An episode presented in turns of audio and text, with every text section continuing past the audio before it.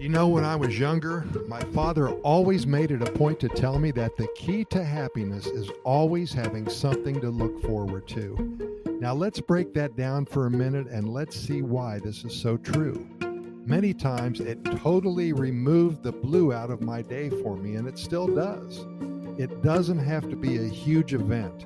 Maybe find a movie you want to see, it might be window shopping at the mall Perhaps it's treating yourself to a sushi lunch or going fishing. Pick something that you have not done in a long while and arrange to do it. Go there and write it on your calendar. Simply done. Let's review. Pick a point of time in the future, make a plan for that day, and write it on your calendar. If you do this every week, your happiness level will rise at least 25 or 30 points immediately. Go ahead, I'm going to wait. There, you did it. How do you feel? Better. I bet you you feel a lot better. And maybe all you need is a quick trip to Costa Rica. How, who, when, now?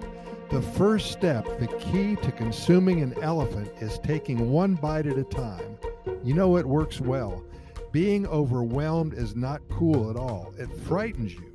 It gets you in a state of frenzied craze. You're amazed in the fact that how you got to this place at the point in time. Who is responsible for you falling fast with never ending consuming fear?